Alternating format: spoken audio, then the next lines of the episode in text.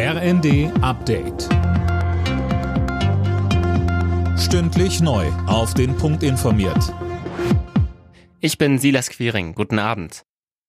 Verbraucherschutzministerin Lemke will die Bürger vor Strom- und Gassperren schützen, sollten die Energiepreise weiter steigen.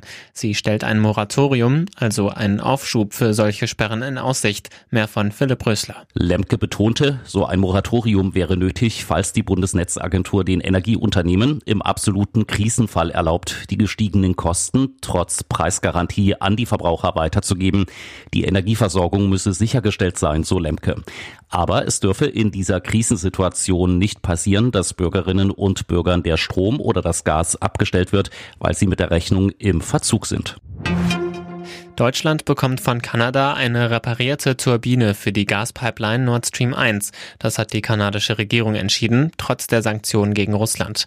Zur Begründung hieß es, ohne das Erdgas werde die deutsche Wirtschaft sehr große Schwierigkeiten bekommen. Bundesaußenministerin Baerbock hat in Japan für eine Welt ohne Nuklearwaffen geworben.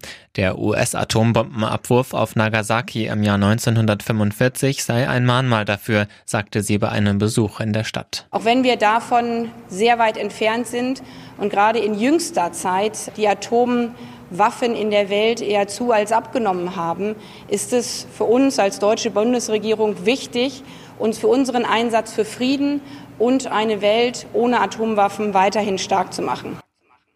Morgen reist Baerbock dann nach Tokio und trifft sich dort mit ihrem Amtskollegen Hayashi.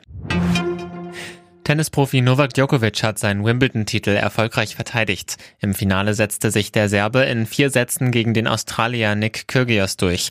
Es ist bereits Djokovics siebter Wimbledon-Titel und der 21. Grand Slam-Erfolg. Mehr hat nur Rafael Nadal. Alle Nachrichten auf rnd.de